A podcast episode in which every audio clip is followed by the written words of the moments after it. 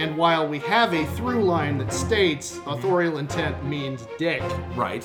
I don't want to have to have the same haircut you have, Dad. Sorry, forgive me. Harry motherfucking Tubman. He'll be crawling to something else. Yeah, Yeah. yeah, you know. JK, and, Rowling. and she's Ah. Damn it. Ah. So was was this before or after the poster and you vomiting all over the couch? For those of you that can't see, Ed's eyes just crossed. That is fucked up. But it's not wrong.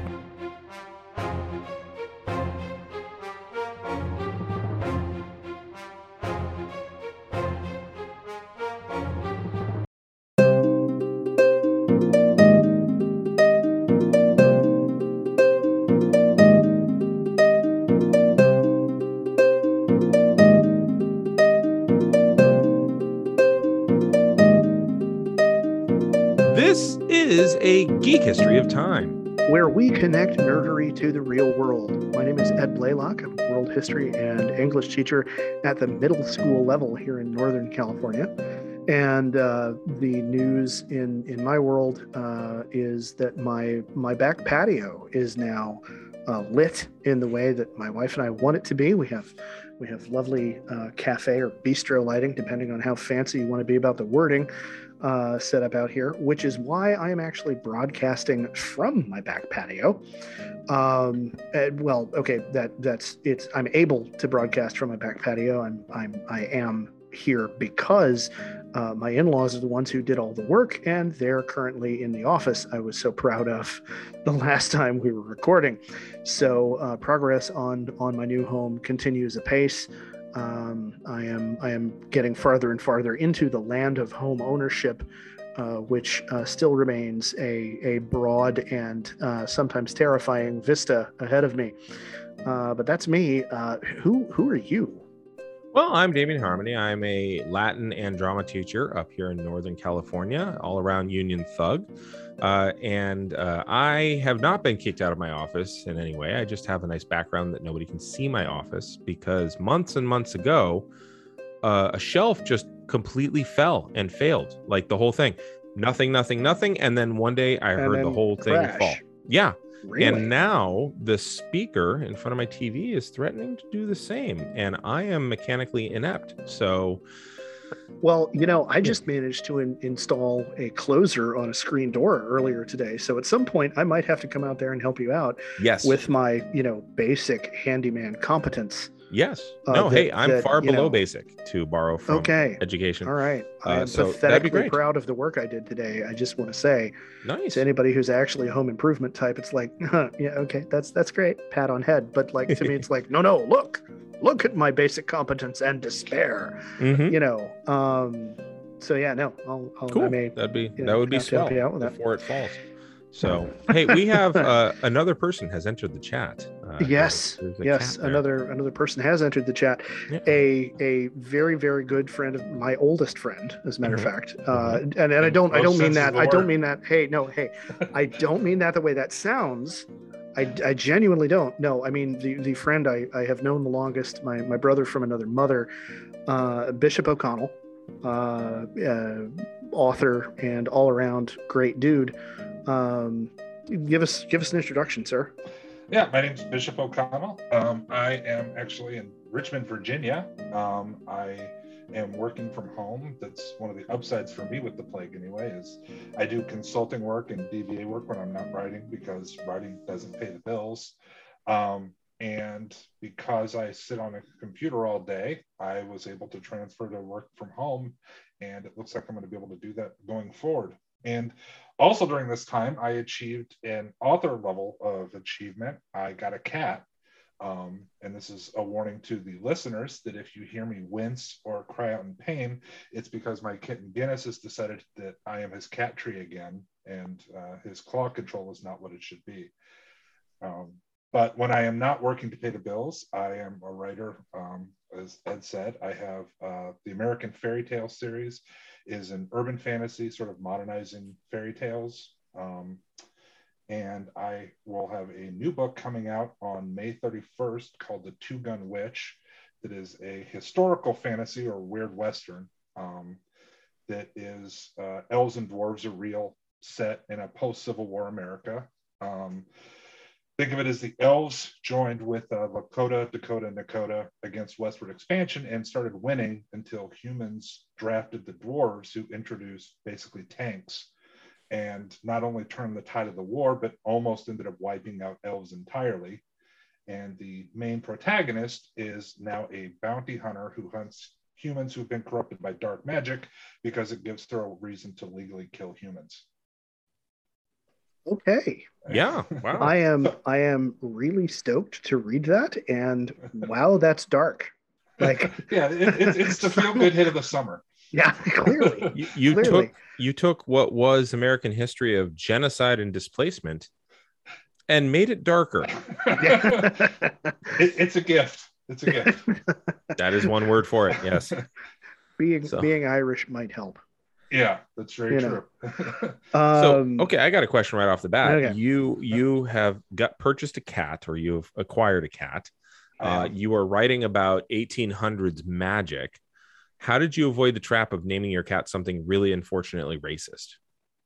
um, I'm not a complete total jackass. Okay, cool. Um, and I have managed to start prying my head out of my own ass. Okay. Um, Yeah. I, I'm not going to go so far as to say that it's completely out, Mhm. um, but I think that at least my ears have cleared. Um, Okay. So that I'm able to listen when other people say things and Okay. not make a, an utter fool out of myself. Although I do on a regular basis make an utter fool of myself, but I've I've just, learned just not in that way. yes, when you're no, milking a cow. Yeah. Yeah. Right. Yeah. Yeah. Um, I, I'm I'm also gonna gonna you know as as the you know literary nerd of, of the two of us between me and Damien, I'm I'm just gonna point out that he's not writing weird fiction. Oh, it involves okay. it involves magic, but it, it doesn't involve Cthulhuid entities. Oh, okay. I mean, I like that you know, you're like as a literary nerd. No, let's let's be very clear. As the one who actually reads fiction books, okay, fair. I don't All right. do that. Yeah. like Charlie don't Well, serve. no, you and read you don't read do the that. Star Wars the Star Wars stuff. Yeah, right? that's geography and ancient history. I don't see what. what- in a galaxy far, far away. yeah, Right. exactly. well Yeah. Okay. All right. All right. Yeah. Well done. My daughter could Well tell done you there. what's closer to Niklon. Like you know, she'll know. Yeah. Well, Well, that's that's just because you're parent raising them right. Yeah. Yeah, Yeah, so you know. So, well, okay, cool. So you, when did you? Uh, my second question for you is is very generic. When did you start writing as an actual author? Like how, uh, how when when in your life um did you start with an urban fantasy? Uh, now I I must confess I have not yet read it, um because again it's a fiction book. So, you know, I, I know, and words are hard. Yes, both both of those things are true. uh, so uh but uh when in your life did you get started because what we found so far is most uh successful writers join the navy first uh and then they come back and uh most most successful genre writers. right right Yeah. Science science fiction writers. Yeah. okay Well, yeah. I got around that because my dad was in the Navy, so oh that, okay that, that was that was my shortcut. okay Um, actually, it's it is kind of funny that I have always been interested in writing. I actually really remember clearly writing one and two page short stories in first grade that the teacher would read at story time. Hmm. Which I'm sure at the time they were horrible ripoffs of whatever cartoon or Disney movie or whatever I had recently seen. sure Um, but that was also my first introduction into both critical acclaim and criticism of you know the kids wanting to kick my ass at recess because they didn't like the stories and the kids thinking that, that was cool that they did like the stories. Um, I would say I didn't get into it seriously until my 30s. Um, My first book actually took me about 10 years to finish.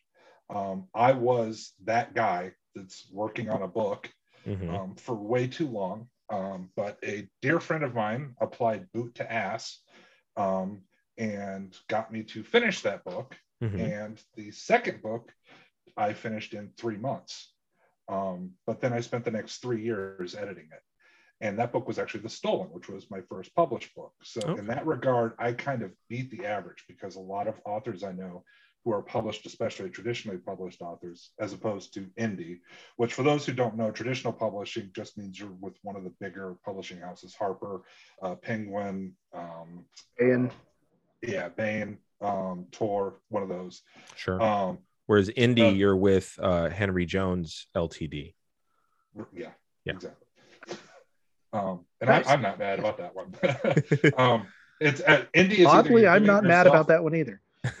or or, or uh, there are small publishers. Um, for example, Two Gun Witch is actually coming out through a small press publisher called Falstaff Books. Um, because while just about every editor I submitted to really liked the story, Mhm. um, the the ow, that was my cat. Um, the the the marketing people didn't know how to sell it, so they wouldn't let them pick it up.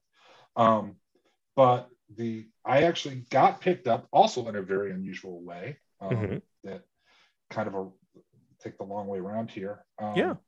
When I had finished the Stolen, um, Harper Voyager, which is the science fiction fantasy branch uh, or imprint of Harper Collins, had an open submission window. And for people who are not in the know about the literary world, that's never, ever happens.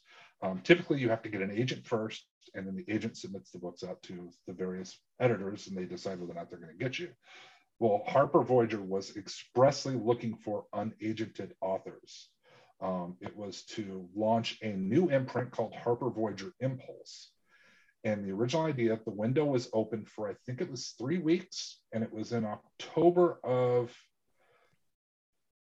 Yeah, he knows his name, Ed. Um, Ed, Well, no, Ed I'm is holding pointing- up pointing- the book. I'm pointing to the Harper Voyager Impulse on the on Ah. the on the Yeah. book because I had not I hadn't realized Impulse was a big deal. Um, but uh, So- it was, I want to say 2000, uh, 2015, 2014 at the double. Hold on, I have the book here in front of me. Yeah, yeah, it can look at the copyright date. Oh, Uh, wow. copyright. I- I- see, I was- is- I was chiding Ed for actually like holding up the book to the author, but turns out this was useful and helpful to him. Yeah. yeah, copyright 2014. Thank you. Okay, so this would have been in 2012 or 2013. That makes sense. Around October. And the idea was that they were going to pick 12 people and they were going to release one author a month to introduce this new imprint. And they were going to release all the names in December. Well, they got many, many, many, many, many more submissions than they expected.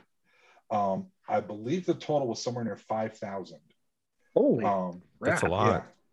and uh, they changed their their tactics and said that uh, the the original timeline is now blown to hell, and whereas before you, we were just going to announce the winners, we weren't going to let you know if we didn't pick you. They said we will now be informing everybody um, whether we are accepting you or not along the way. And if you're curious along the way, you can email us and we'll let you know. Well, time passed and time passed and time passed, and I think it was about uh six or eight months later um, i hadn't heard anything and of course when you're writing for something like this you're terrified that it's disappeared in your spam folder and you deleted it by accident um, so i sent an email asking you know what my status was and i never heard anything back um, so part of me was like well they didn't email you back because you're out you moron of course and then the other part of me was like, well, maybe they just didn't get it, but I don't want to email them again because I don't want to piss them off because that will tip it out of my favor. And then they'll say, well, screw it, we were going to take you, but now you've annoyed us with a second email, and we're going to we're, we're not going to. Which I got- son of a bitch. I got to ask, how often have you heard of that happening in literary circles? It never. That Right. this was the first time it ever happened, which is one of the reasons it had such a huge response. No, I Um, mean the the I emailed them one time too many, and now Oh. my book's not getting Yeah. published. Never, never. Right. yeah. No, no. But But but it- we all we, we all know about anxiety. Yeah, Like, brain you gremlins know, are I a mean, thing. yeah, you know, come on Yeah. and and if if you meet any authors really uh, rational is usually not an adjective that is apt um it, Well, I, I think I think I think rational applies in 99% of things, but when it comes to you know uh, self-evaluation of your own work, rational goes so far out the window as like let's let's hook up a rail cannon and and you know like no no we're going we're going for low Earth orbit. There is no rational here. No no. yes that that, You know. that that that is very accurate um anyway uh to kind of compress this down more and more time went and during this time a lot of buzz had been created about this and there was an on-site uh, community uh, called Absolute Write that where people can review agents and publishers and ask questions and stuff like that as they're trying to get picked up. And as you can imagine, this had its own monster thread that people were posting, has anybody heard anything? So people were posting as they got confirmation, yep, nope, I'm out, I'm out, all that. And people were always saying, is anybody in? Is anybody in? Well, I believe it was the 18 month mark or right there about. Um, I said, screw it, I'm going to send another email. And I got an email back in less than two hours telling me that you blew your chance that No. this one email was the thing. No. Yeah, Oh. fuck you, fuck you, dude. Yeah. Piss off. Um, I- yeah, I got an email back saying, um, hold tight, you're still in the running. We're Hmm. processing this as quickly as possible. And of course, I was like, oh shit, that's awesome. I made it this far. Right. You know, it's it's you're, it's kind of like the contestant who makes it to like the second place in the big show. That it's like it really is an honor just to be nominated, make it this far in competition. Sure. oh I yeah, mean, you still want to win, but even if you don't, that's still a pretty cool feather. yeah. Well, and then it was, I think it was a couple, it it wasn't more than a couple of weeks later, I got an email from um, an editor Harper, I saw at harpercollins.com. And I saw the email on my phone. I was at work and my email on my phone did a preview of the first two lines of the email. And it said, Dear Mr. O'Connell, we are pleased to offer you. And at that moment, I lost all of my shit. I lost all of my shit. I lost all of your shit. I lost everybody's shit. I, I went completely bonkers. And it, it took me several minutes to calm down enough to actually be able to open the email and read the entire thing. You had to be in Um, shit debtor's prison for a while. it was Yeah. Exactly. luckily you'd set up a limited liability shit company, but like Yeah. you know, still you you're still out several people's shit. My, my shit shit investors were coming. still shit. It's Yeah, it just you know the shit dividends were were through the roof. It was Yeah. well they were shit. yeah. Yeah. was- I remember You it was the, the great shit bond. It was Yeah, Um, but anyway, it was a deal for two books. Um, and as the negotiations went into as to what the deals were for the contract, I did not have an agent at that time. And they said, um, you can proceed with this if you want, or you can go and get an agent now to, to go on your behalf. Well, obviously, it's much easier to get an agent when you already have an offer in hand. yeah. Um, and Yeah. my agent, who has since retired, God bless her, she was a wonderful one, but uh, it just wasn't making it working for her. Um, she actually rejected me three times, I think, though she doesn't remember the first two. Um, and I emailed her and somebody else back who had requested the full manuscript uh, when I queried them and said, Hey, I have an offer. I'd like an agent. Do you want free money? Basically, you're going to get 15% for doing nothing other than looking over the contract and making sure I'm not getting screwed. um, and she was the first one to reply, so she got the deal. Um, Good work if you can get it. yeah, no kidding. Yeah, I'm in the um, wrong business. it um, actually turned out that the stole or well let me there's still more to the story then. So once i got this news me being me i try to be a nice guy i thought well i haven't heard about anybody getting accepted anywhere.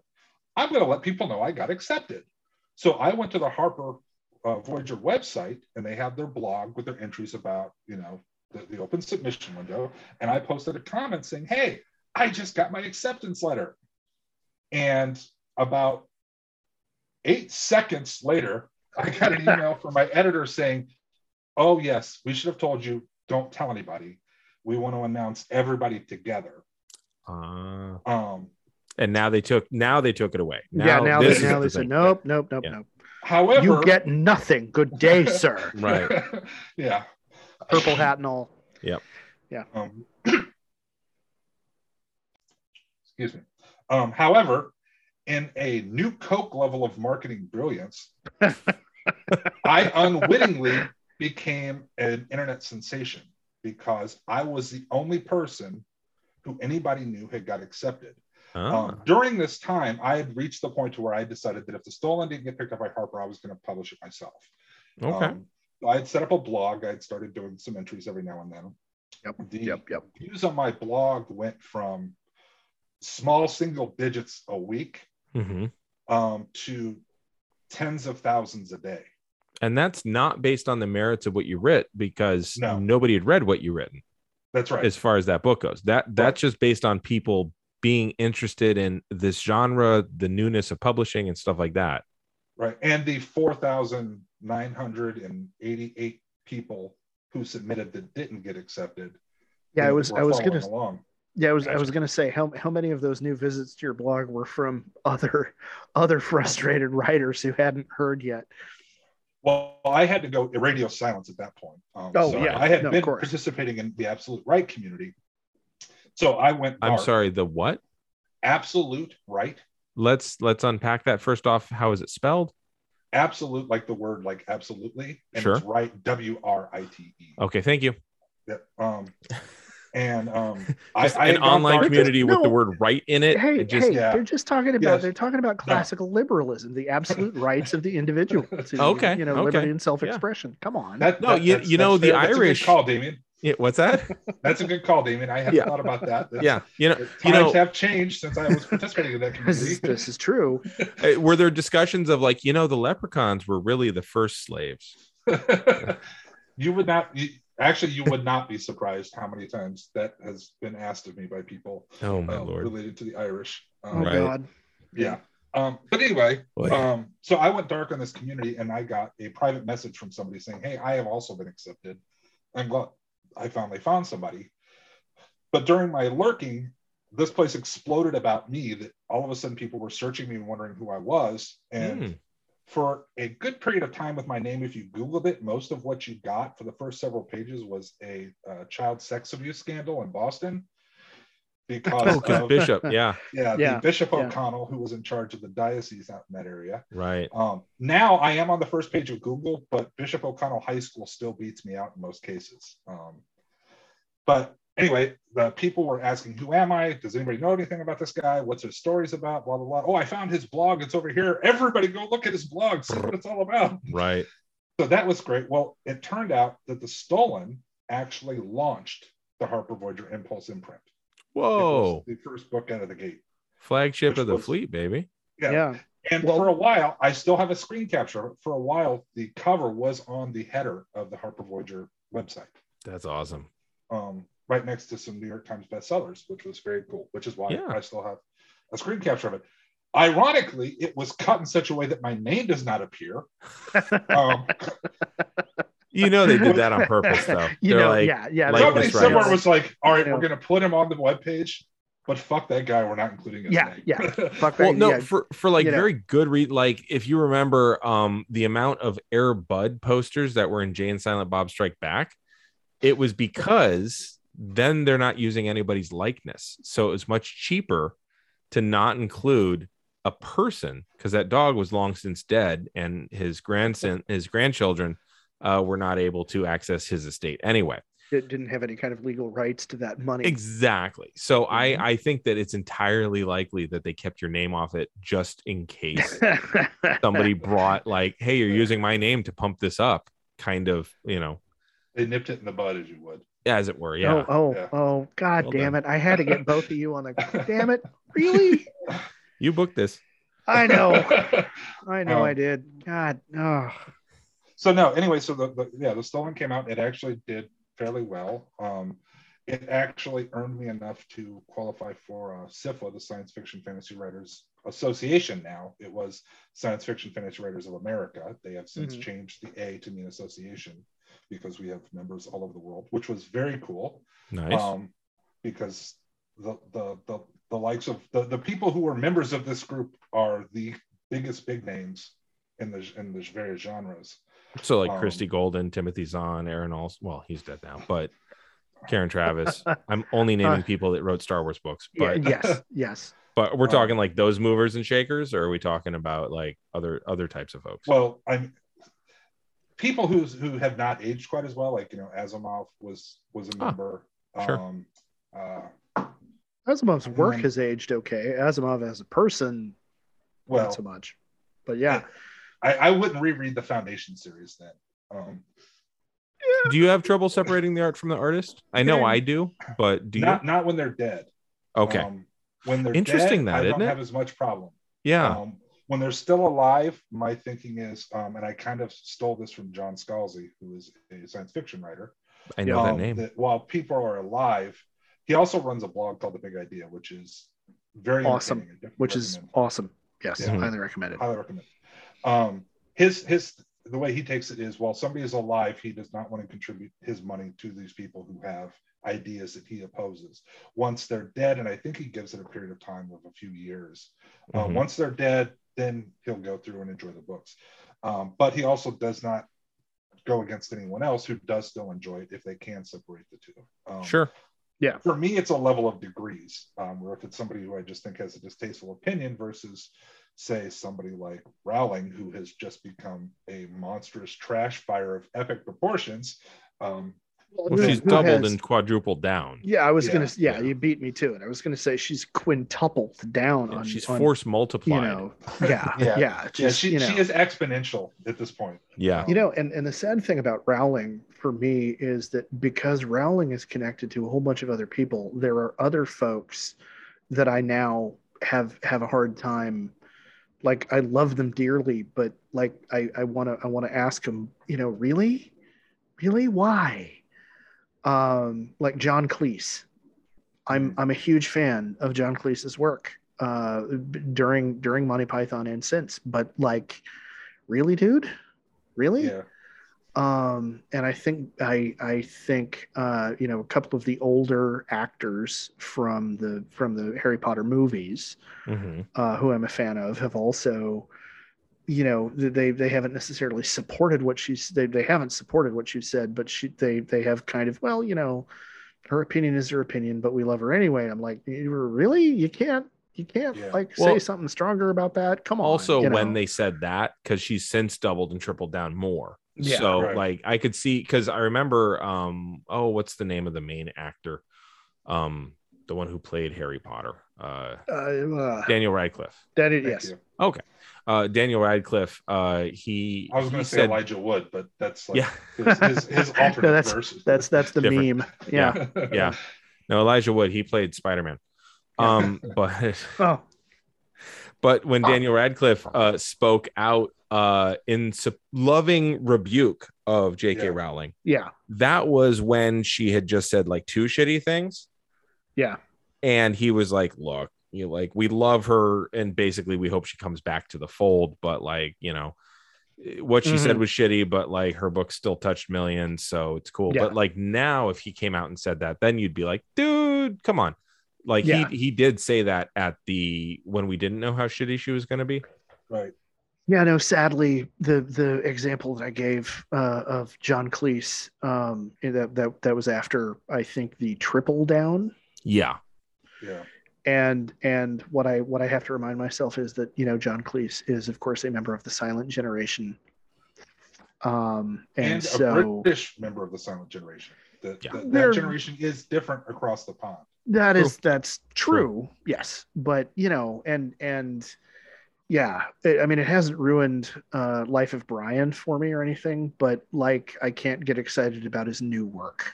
No. like Sure. for with with him that's kind of where the dividing line falls for me Mhm. Yeah. like you know the stuff the stuff that that he did you know back when is is awesome and wonderful and whatever but like you know his one man stage show i'm like yeah No thanks. yeah Yeah. you know Well, and it's I Um, think it's it's different too depending upon what the medium is because um, to take an example of another dumpster fire, uh, Joss Whedon. Um, has a lot of people. Um, I, I, I'm a fan. I, I like the show Firefly. Um, Mhm. I never got into Buffy, but I know a lot of people that are really into Buffy.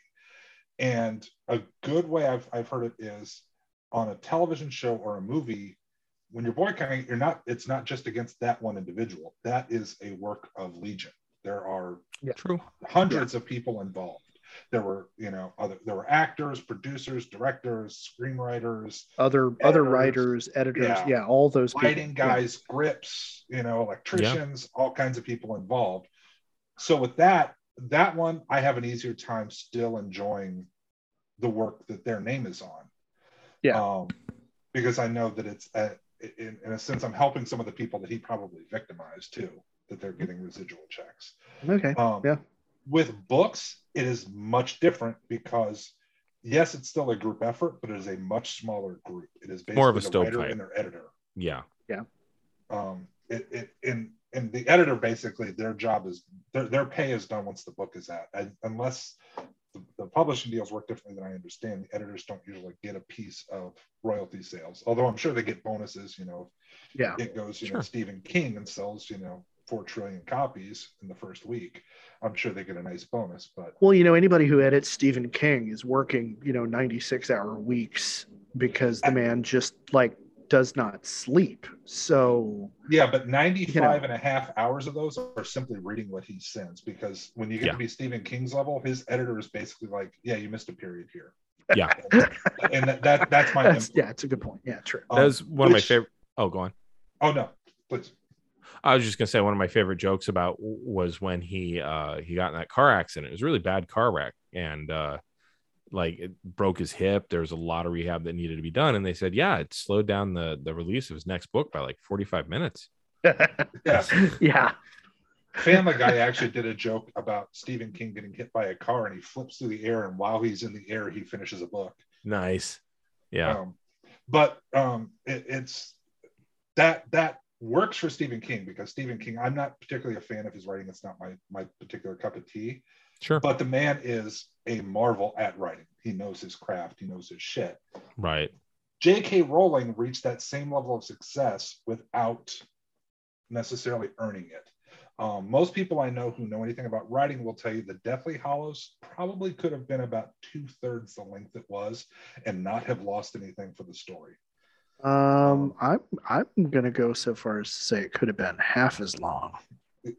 I was trying to be generous for the sake of her editors, not her. I I you know I I, I At get that, point, she was but- an ATM though. Like Well, yeah, that's it. well, yeah. That's yeah. it. Nobody was going to tell her no. Exactly. Yeah, she had become the studio. She she Right. she, was, George she's, Lucas. She's, yeah, oh god damn it, you beat me to it by milliseconds, son of a bitch. Yeah, she was because because and and now I'm just going to elaborate on that. Of course, we've already talked about it, but like you know when he was making the prequels, you can see in the behind the scenes footage, everybody was terrified to say no to the man.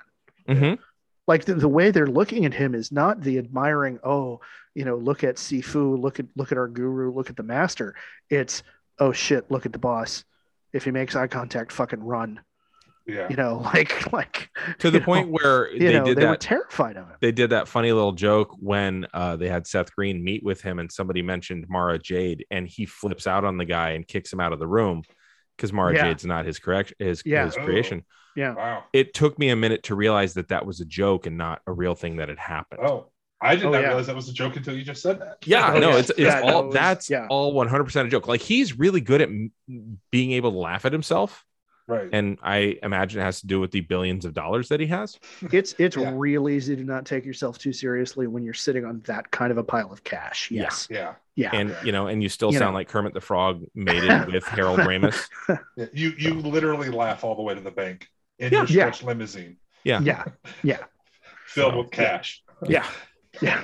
made of more cash. Yeah. Yeah. right. Um, but no, I, I I think we've we've we've spent enough time mentioning the unmentionable one's name. Um, Yeah. And Yeah. we can we can move So on. now But we're anyway, back to uh, you're the author we're interviewing. Yeah. Yeah. Yeah. You Um, actually.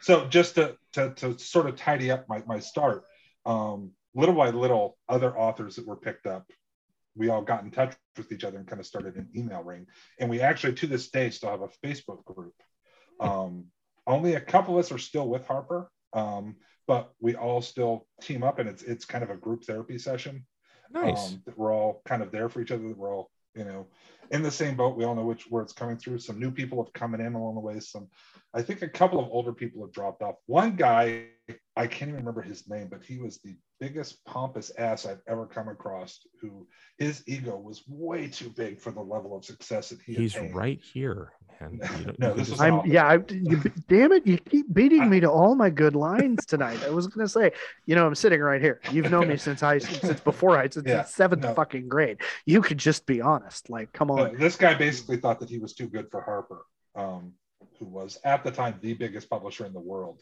Um, and it's like, dude, first of all, wow. you're in a B-rate imprint of their sci-fi imprint. So, Like- che- like, check so- yourself so- a little bit. so the sci-fi ghetto like we're all in the sci-fi ghetto and and this particular group we're all hanging out in the dive bar in the shitty Right. part of Yes. the sci-fi ghetto Yes. and you he's think mad you because his belong on doesn't Park have Avenue. on it. Yeah. Right. Yeah. yeah. Um, we were all very happy for him to go.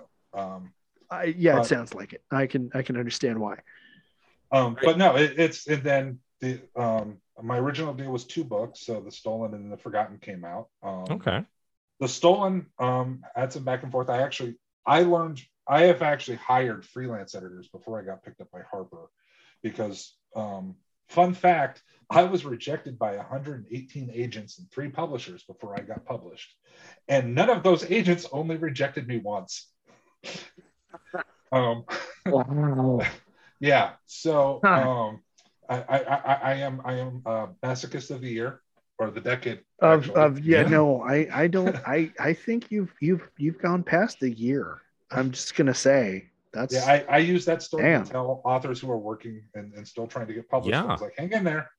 Um, and I mean- actually, one of my favorite books, um, Zen and the Art of Motorcycle Maintenance, until recently held the record for the most rejections for a New York Times bestseller, and I think he was 51 or 53. Wow. Oh yeah. Well, because like I mean, if you're if you're an, an imprint editor, if, if you're if you're working for a publishing house and you get a book like Zen and the Art of Motorcycle Maintenance, like how do you even fucking categorize? I mean, it's it's it's clearly genius. Right. Like like I'm sure I'm sure there were any number of of editors who read it and were like, I really really want to to sign this guy, but But what do we do with but it? what do we fucking do with this Yeah, book? how do like we you- sell this? what- how do how we do we- market it? I don't see how they didn't go to the same people that that published Dune. Oh, Chilton's the, the motor the motor manual. Yeah. Make I mean, You know, yeah. Well, you know, It's- and and Another fun fact: I actually got that book from my father, who was a remarkable shitheel. But he you- wait, bought it. Hold on, let me finish. and The story will make sense to you, Ed. Ed knows my father knows what an amazing shitheel he is. okay. He gave me the book because he thought I might enjoy it because he was disappointed because it had nothing to do with motorcycles and motorcycle maintenance. That's like me with Okay. To Kill a Mockingbird. I, Yeah. I was very no upset. birds in it. Yeah. No, no manual on how to, in fact, end the life of a mockingbird, Yeah. and and it even promised that you could like murder one in in the top part of a house if it was a small enough bird. And yeah. no, no Um, finches in the attic. yeah. I was, Yeah. I was very It's disappointed. it's like the internet meme of how to make ducks pay. right. Yes. Like, you know, this this book does not include anything about how to punish ducks for their many crimes against humanity and all that is Yeah, godly. exactly. Like, yeah.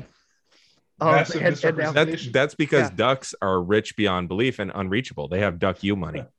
okay. There nice. Nice. You. I, you know, oddly, not Mhm. bad. Yeah. Um, but, but like, so you you mentioned w- the the part of that story about your dad giving you that book is I'm kind of amazed to find out your your dad re- read.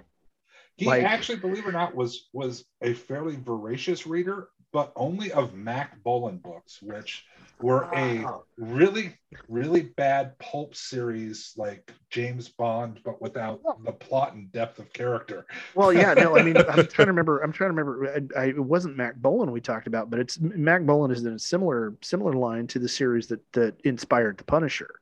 Oh, the guy who wrote the Executioner. Yeah, the Executioner. Yeah. Yeah. Um, it's yeah, it's the same. It's the same shit. I mean, it's boilerplate, you know, murder fantasy. Yeah, which Uh, if you you know. know, my father, that is completely No, that's that's it's 110 alpha male percent. self-aggrandizing. Yeah, it's am 110. Yeah, 110 percent in character. It's it's like if Clive Cussler had even more of an attitude problem. like like my dad my dad who is not a you know uh you know omega level shitheel um is a, is a huge dirk pitt fan and dirk pitt is like what happens when you take mack bolan and put him on an anger management program Wait a minute. you know Mack Bolan is the Executioner. yeah that's right I was like, Okay. why? Why is this sounding so, so? familiar yeah familiar. because it is because, in my i've research, never yeah. actually yeah because i've never actually read any mack bolan books i've just looked at the covers of them and been like yeah i'm moving on yeah, you, Um, in those cases, you actually can judge a book by its cover. Oh yeah, well because that's how they advertise. That's that's you know that's their target audience. But um, you know, a, a, a, another buddy of mine and I had, had a joke for a long time going about you know Clive Cussler is is that that guy who who lives uh, spends his time in the attic above his above his mom's house. trying and to he's kill typing- finches. He's well, he's no, he's, Oh. well done, nice callback. But he's he's typing away on on a Clive Cussler you know novel about you know and and he and he you know grabbed her and pushed her up against the wall and she smacked him, but then she leaned in to kiss him because she wanted him so bad.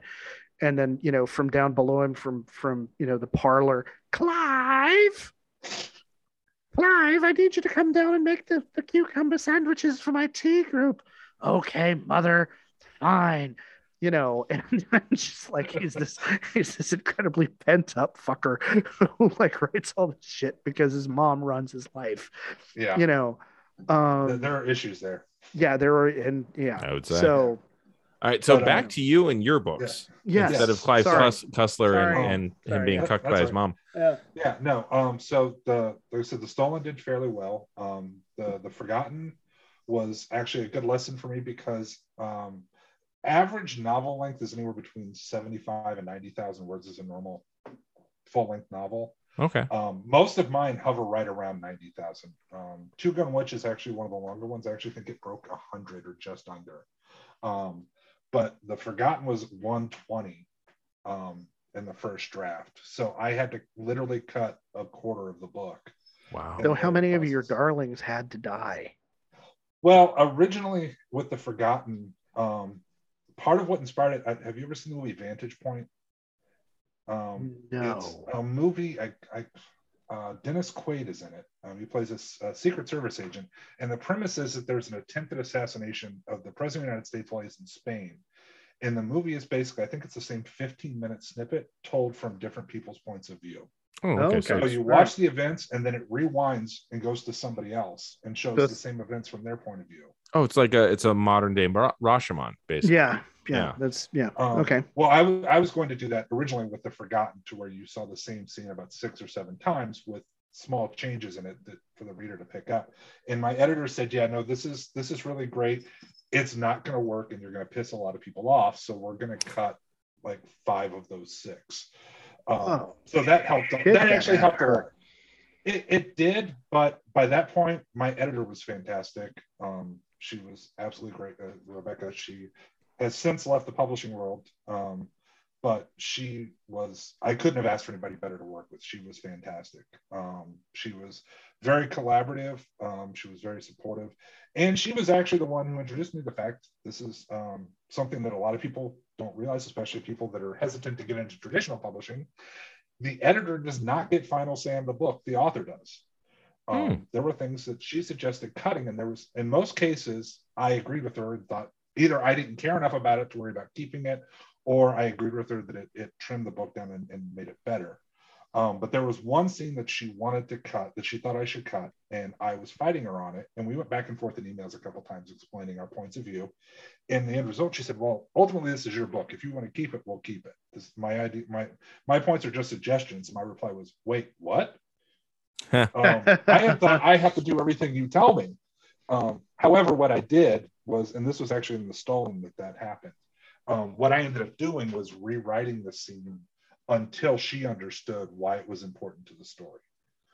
Um, so that that helped me refine my i learned more working from her with the four books that i did through harper than i did at any point in my career working with freelance editors or any books i'd read or any classes i had taken. It was phenomenal. Um, Nice. But when the stolen was a book i thought was the urban fantasy book i thought urban fantasy books should be if that Okay. makes sense Yeah. um I, I have I have I love fantasy. I started on fantasy as a kid. You know, started uh, with you know I started Tolkien at a young age. Um, Mhm. I, I still fondly remember the Choose Your Own Adventure books, Yes. um, the Shannara books, all of those. Um, cut my teeth on that. And then when urban fantasy started becoming popular, that was kind of like that was my jam. Um, and um, it, it I completely lost my train of thought now. uh, stolen was the urban fantasy book you Yeah. thought urban Oh fantasy yeah, books yeah. should so be I, it, it was it was a story I, I wanted to write. It originally started as a short story, which ironically enough, so did Two Gun Witch. And somebody told me this isn't a short story. This needs to be a full novel. There's too much in it. Um, but in its original version, it was a werewolf and vampire book. And the main character was a werewolf who was not harmed by silver, and because of that is why he was an outcast from his his tribe or his clan. Um, and the first advice I got, this was from a freelance editor, was trust yourself. That you, I, I pulled from so many different pre-existing mythoses and mythologies, um, Shakespeare and traditional Irish and Dungeons and Dragons and everything kind of mashed all together. But I had some points in there that were my own, and my the editor said these are great. Run with these, and it was the the key point she stuck out was elves using cell phones. Um, and sorry, my cat just decided he wanted to get into my knickknacks, and that's not allowed. Um, so uh, I, that that's what I wrote. And don't get me wrong, I, I am very very proud of the Stolen. It's my first book. It's my my first baby. Um, but I would definitely not write that book that way if I were to write it again now, obviously. Um, and when I first started getting reviews, um, some authors can not read the they can keep themselves from reading the reviews. I am not that that writer. I want to read every review because so my my childhood I thrive on external uh, affirmation, Sure. validation. Um, so I wanted to see what everybody the good and the bad. hmm And um, to briefly show why my head is not completely out of my ass here, um, one of the reviews, one of the first one star reviews I got was a scathing review. And the reviewer, um, I presume it was a woman um, based upon the name she used, said that she hated the book and that I fridged a woman in the first chapter. And up until that point, I had never heard that term before. hmm I had no Okay. idea what that trope was. I was Yeah. I, I was sheltered, privileged, cishet white boy living in his his own bubble, Mm-hmm. and I had no idea that that was a thing. And when I looked it up, my reaction was, "Oh shit, she's right. I totally did that."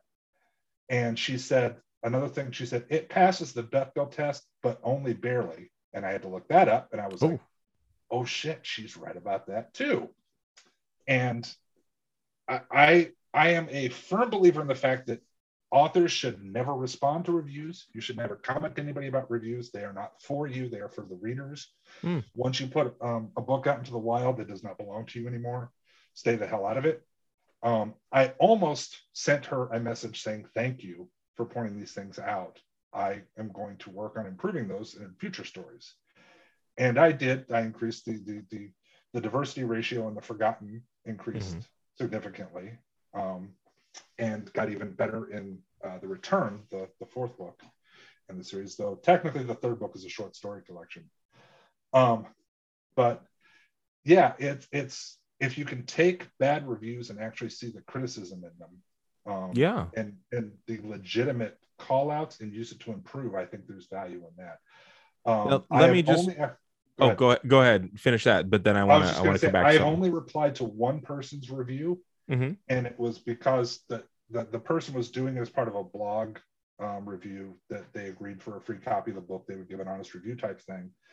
And they had said that they were very upset because um, the characters go to Tir Nog. It's in the, the what's called the flap copy or the blurb on the back that sort of gives you the, the short of what the book is about. And she said, you know, I was looking forward to that. And it doesn't happen to near the end, and it sets it up like it's supposed to be this big twist, but I knew it was happening. And I sent her an email and I said, I am very sorry about that. That was not my call. I didn't get to write the flap copy. My editor did. I was hoping to have kept that out so that it was a big twist and a surprise. Spoiler Sure. alert for anybody who hasn't read the book. But you know, if you look at the flap copy, it's not. Book's Right. been out for eight years. I, I'm, Yeah. gonna, you know, we, we, we have Damien. Damien is usually the one telling me you don't need to worry about spoiler review. Yeah. We're Yeah. talking about a 30 year old uh, fucking movie. But So, that's you the only I'm one I responded to, and she actually replied back and said, "Oh, thank you. I appreciate knowing that. It's I, I'm really sorry you got stuck that way." She said, "Other than that, I, I like the book. That's just that was what disappointed Sure. me." So But- I want to I want to circle back to a couple aspects real quick. Yeah. Uh, you had mentioned fridging the woman. Uh, just for those of our our listeners who are in the car driving, fridging the girl is essentially somebody attacked Hal Jordan's uh, girlfriend. Girlfriend. yeah, Um, And, did- actually, it wasn't it wasn't Hal ahead. Jordan. It wasn't Okay. Hal Jordan. It was oh shit. Um, It Kyle. Wasn't Hal Jordan? No, Oh, it wasn't right. Hal Jordan. Yeah. It was it was the was the the, the new the new no uh it's the new Barry Queen- West. Yeah. Yeah, Oh. yeah. It was uh, Barry West's girlfriend, um, a a supervillain. No, you asshole. No, not Barry West. Is, is, Uh, is Jim Johnson, Jack Johnson, off. Joe Johnson, No, No. just whatever. shoeless Joe Jackson. Now I got to look it up. God All damn right. it. Well, while you're doing that, uh, Anyway. they fridge. So basically, they attacked the Green Lantern's girlfriend. Um, to get at Green Lantern and basically did horrifying things to her and stuck parts of her body in the refrigerator. So, For oh my God, how depraved. We are using a woman's body to further the plot for a man's descent and then rise back into redemption. So that's It's that's actually- essentially fridging the girl. Yeah, it's there, there's a little bit more nuance to it. It's the Yeah. woman doesn't have any backstory, Right. Agency. Her only purpose in this story is to serve as a plot point to drive a man's character development. There. All right. it was Ed, go for it. Kyle Rayner. God damn it. Yes. Yes. Uh, Um, Claude Claude and- Rains' girlfriend. Um, and the Bechdel then- test for people yeah. who don't know is um, was set up by I can't think of her first name. Um, maybe it was Mary Bechdel. Allison. Allison, Alison Bechdel. Bechdel. Thank you.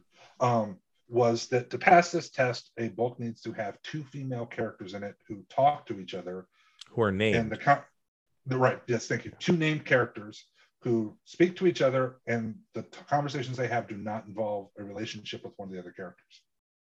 and, and specifically, Uh, uh, specifically a man. yeah, right. a, a man, a relationship with a man, and it doesn't have to be romantic. It could be, you know, your brother, blah Yeah. blah blah. Yeah. Um, and it the total totality of the conversation need only be two exchanges. Right. Yeah. So hello, it is hello, a very very low bar. yeah, low It's- weather, yeah. uh, bad weather, isn't it? Yes, it's terrible. Yeah. That would Yeah. pass.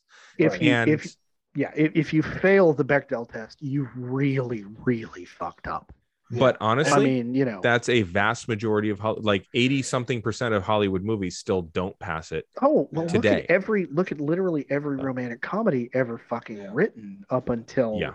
you know the la- at least like the last, Last 10 week. years you know In Yeah, okay. fairness, romance is in the name. So like that scene with Carrie still- Fisher and Meg Ryan in When yeah, Harry okay. Met Sally, they're literally talking about romance in a romantic comedy. I'm Yeah, kind of more okay with that. okay all right Yeah. all right yeah But granted in but in you know every other genre, I. I think it's egregious as hell. Yeah. Including shit like Wonder Woman. Like, yes, it Yeah. passed, but mm, it should have passed by much more flying colors. yeah yeah Yeah, and, So- and the fact that I passed it without even being aware of it shows you how easy it is to pass it. And and I Right. yeah grew up with all those privileges and bubbles. Um, Yeah. But yeah I did take that and and reshape the the, the forgotten.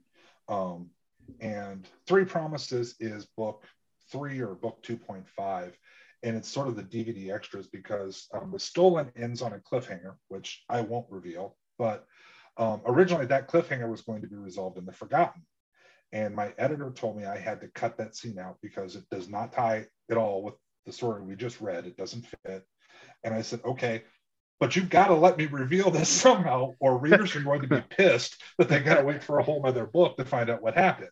Sure. So her answer was, okay, well, um, do it as a short story, and we'll, if it's over, I think it was forty-five thousand words, we can actually do a physical printing of it rather than just an ebook, and we'll release that. So I unofficially we're on my way into getting a third book.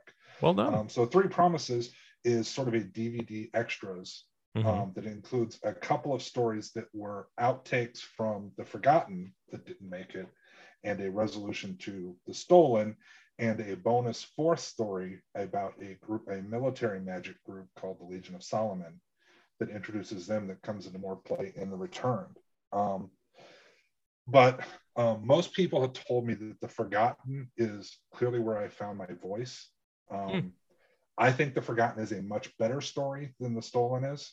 Um, it feels much truer to me, and it's much more my story rather than the story I thought that should have been told. Um, okay i And want i to I, I want to delve into that a little bit i'm, I'm gonna I'm, I'm gonna I'm, I'm gonna dig in on that. But in what way in what way do you feel that that it's more yours as opposed to the stolen?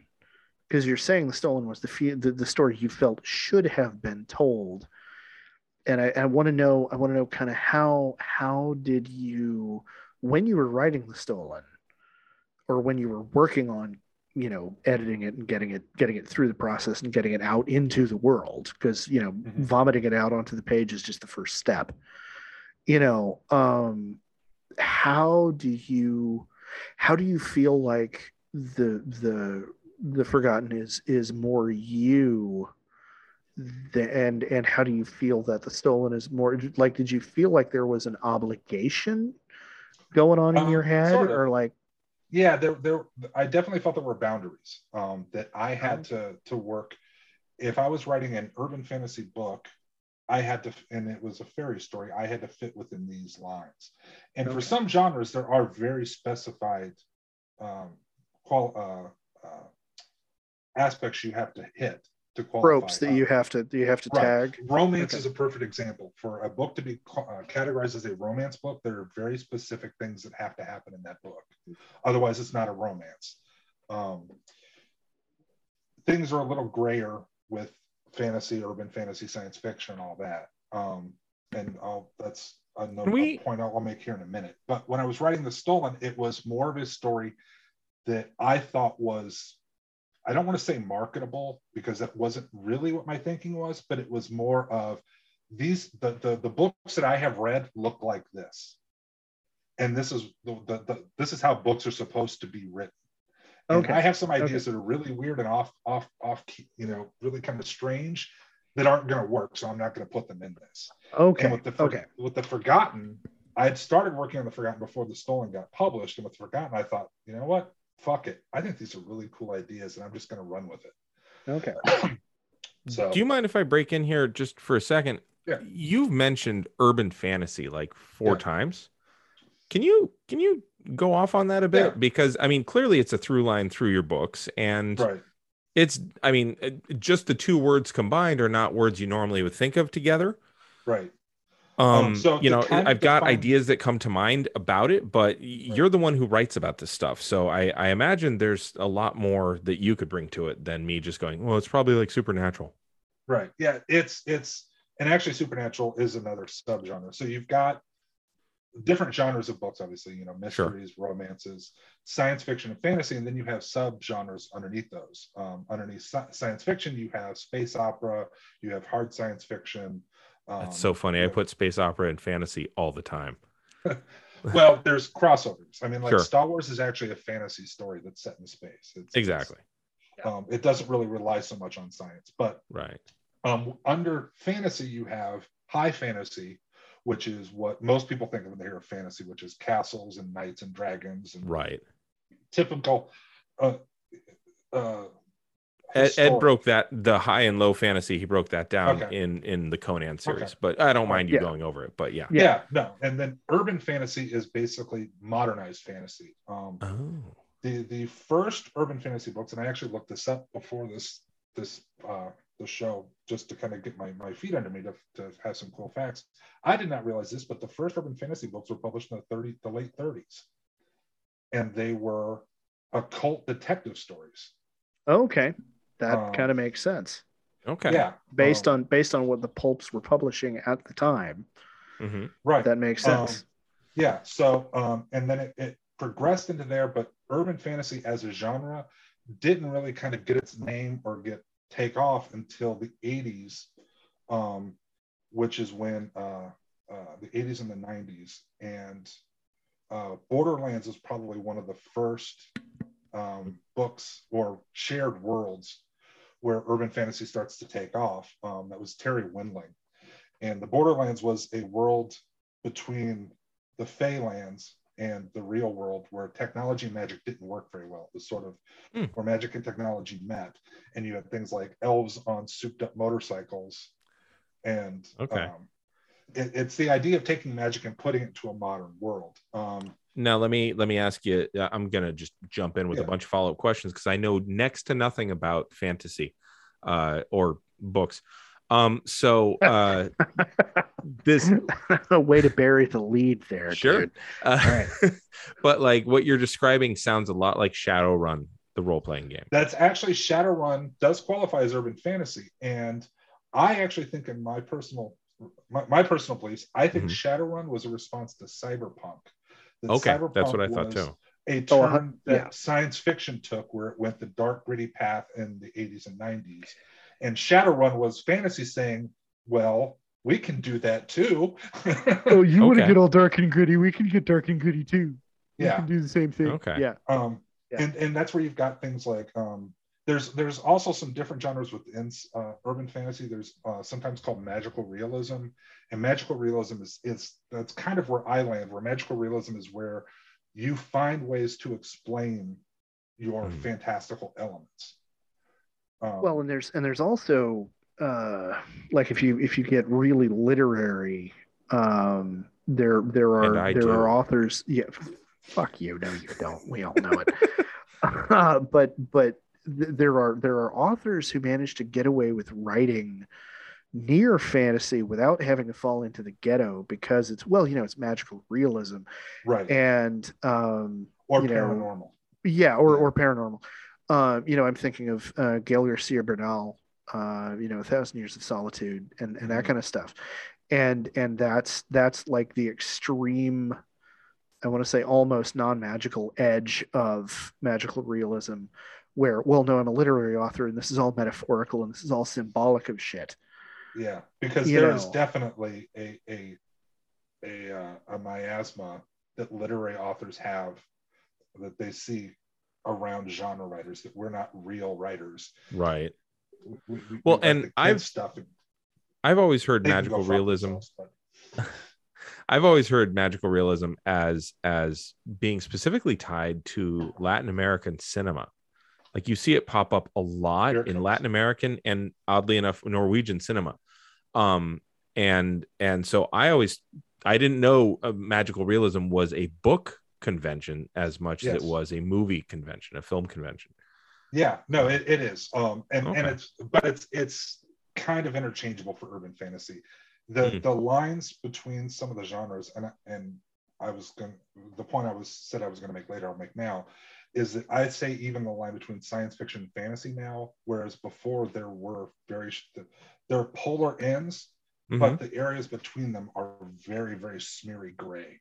It's a slanted line. Like I was in the bookstore and it's just sci-fi slash fantasy. So it's just a slanted Yeah. line. No. um, the, the, the line between them is blurred, and I actually think that uh, I think Arthur C. Clarke is to be blamed for that, and with our own development, that his third law that any sufficiently advanced technology is indistinguishable from magic. We've reached the point, I think, of our understanding of the world in science, particularly once we started delving into quantum mechanics and people started understanding how weird the quantum world was. Mhm. I think that just opened the door for people to start saying, "Ha, magic is quantum." And Sure.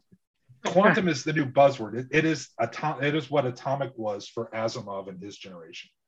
Is it Um, as misunderstood as in because quantum means tiny as fuck and everybody Yeah. thinks of it as being enormous because of the TV It- series Quantum Leap? Can- everybody can- missed can- how close can- everything was. can confirm that yeah quantum gets abused Yeah. like like and, and, and I'm guilty horribly of taking advantage of it too. Um, Sure.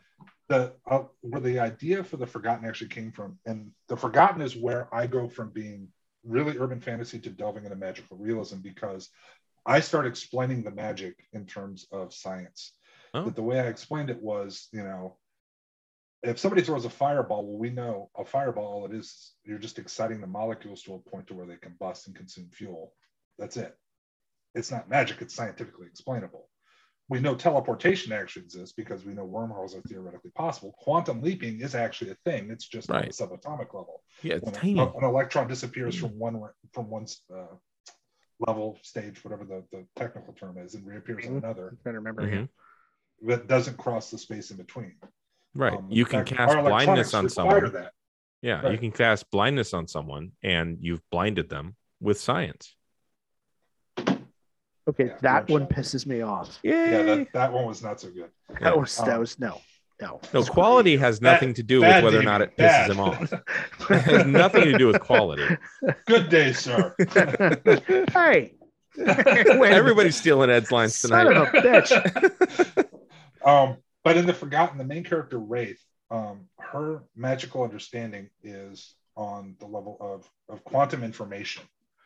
That she and and this is a bastardization of what quantum information really is, but she can actually see quantum information, and by changing the quantum information through her force of will, which I happily ripped off from Mage the Ascension, the White Wolf game, as well as Beyond the Supernatural. where damn it Uh, um, she can change the probability of things because at this point we're basically of the understanding that anything is possible it's just that some things are so incredibly unlikely that they're improbable to an umph degree if you walk into a wall enough times, you will eventually walk through the wall because the way the atoms will line up.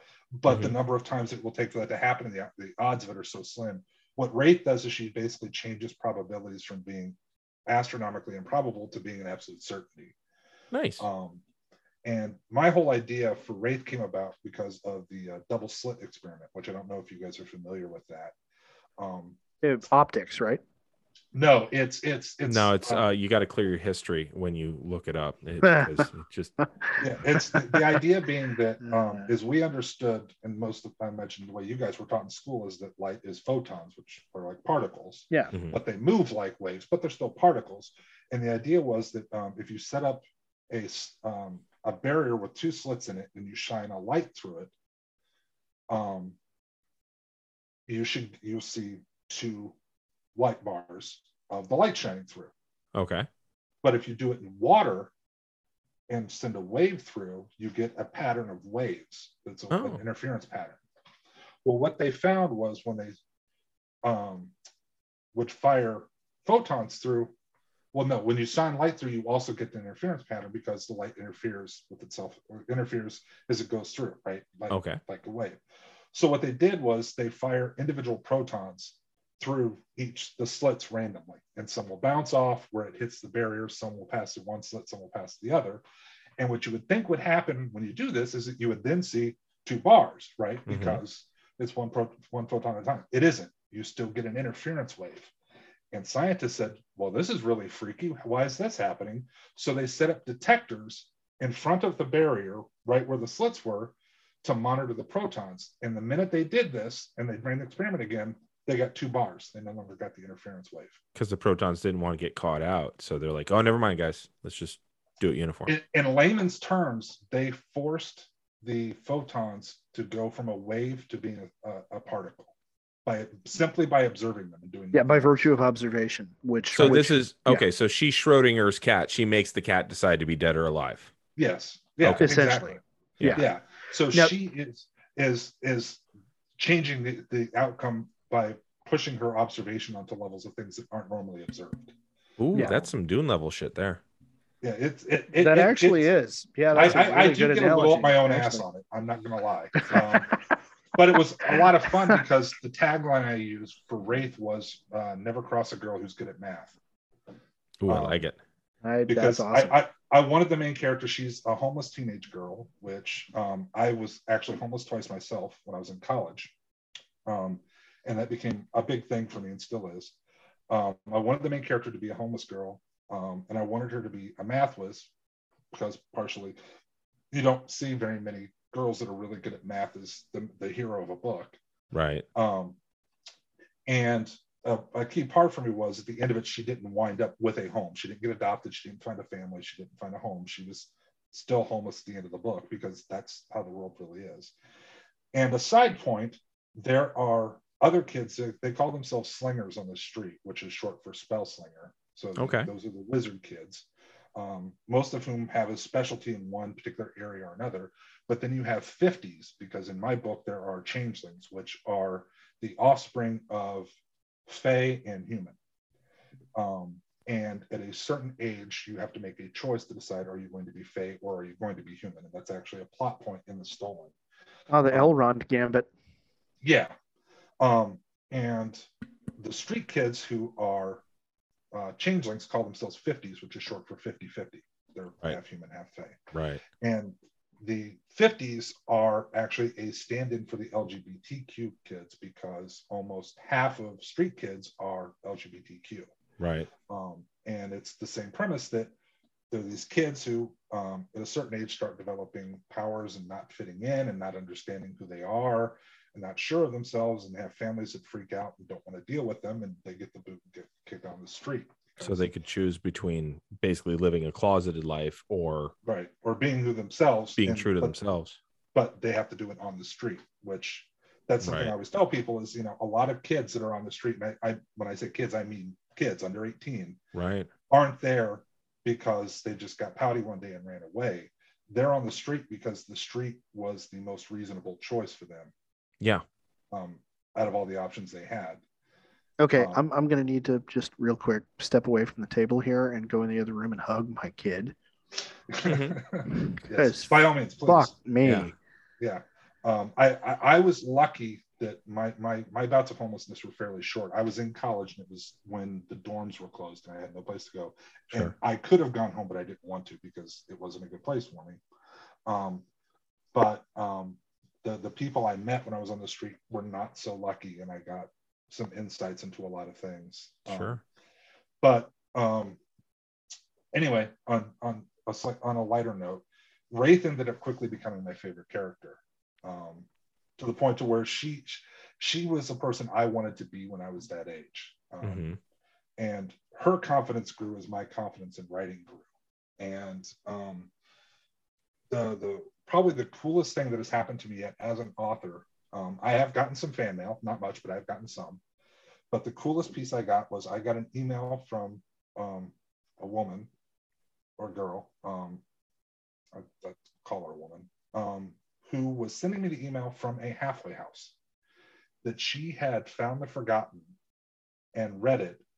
And the book meant so much to her that she just wanted to reach out to me and let me know that she so appreciated seeing homeless kids accurately portrayed and portrayed in a way to where they didn't get this great happy ending at the end Mhm. um, and that she was now working through a halfway house. Her and her boyfriend were engaged, and they were looking for an apartment to get themselves set up. And that she had named one of her pet rats Wraith.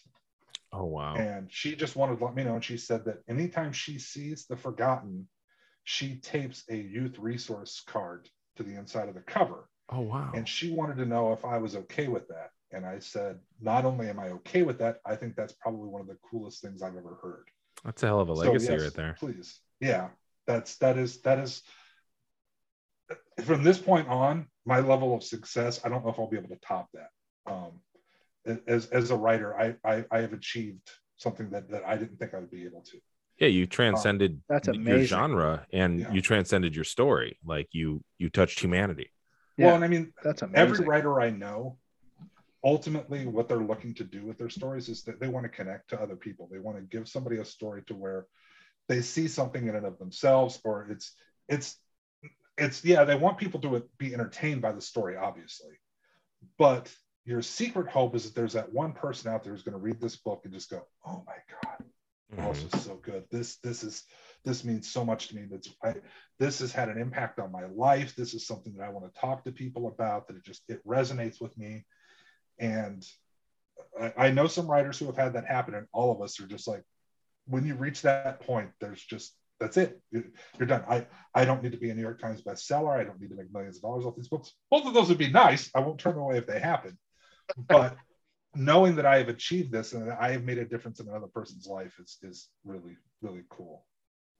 Um, so and and as Wraith develops um, into uh, the returned, she um, she grows both as as a character and as a person, and it's it actually was harder for me because I had to age her as the books, and I spaced the books about a year apart, so she ages a year through each book.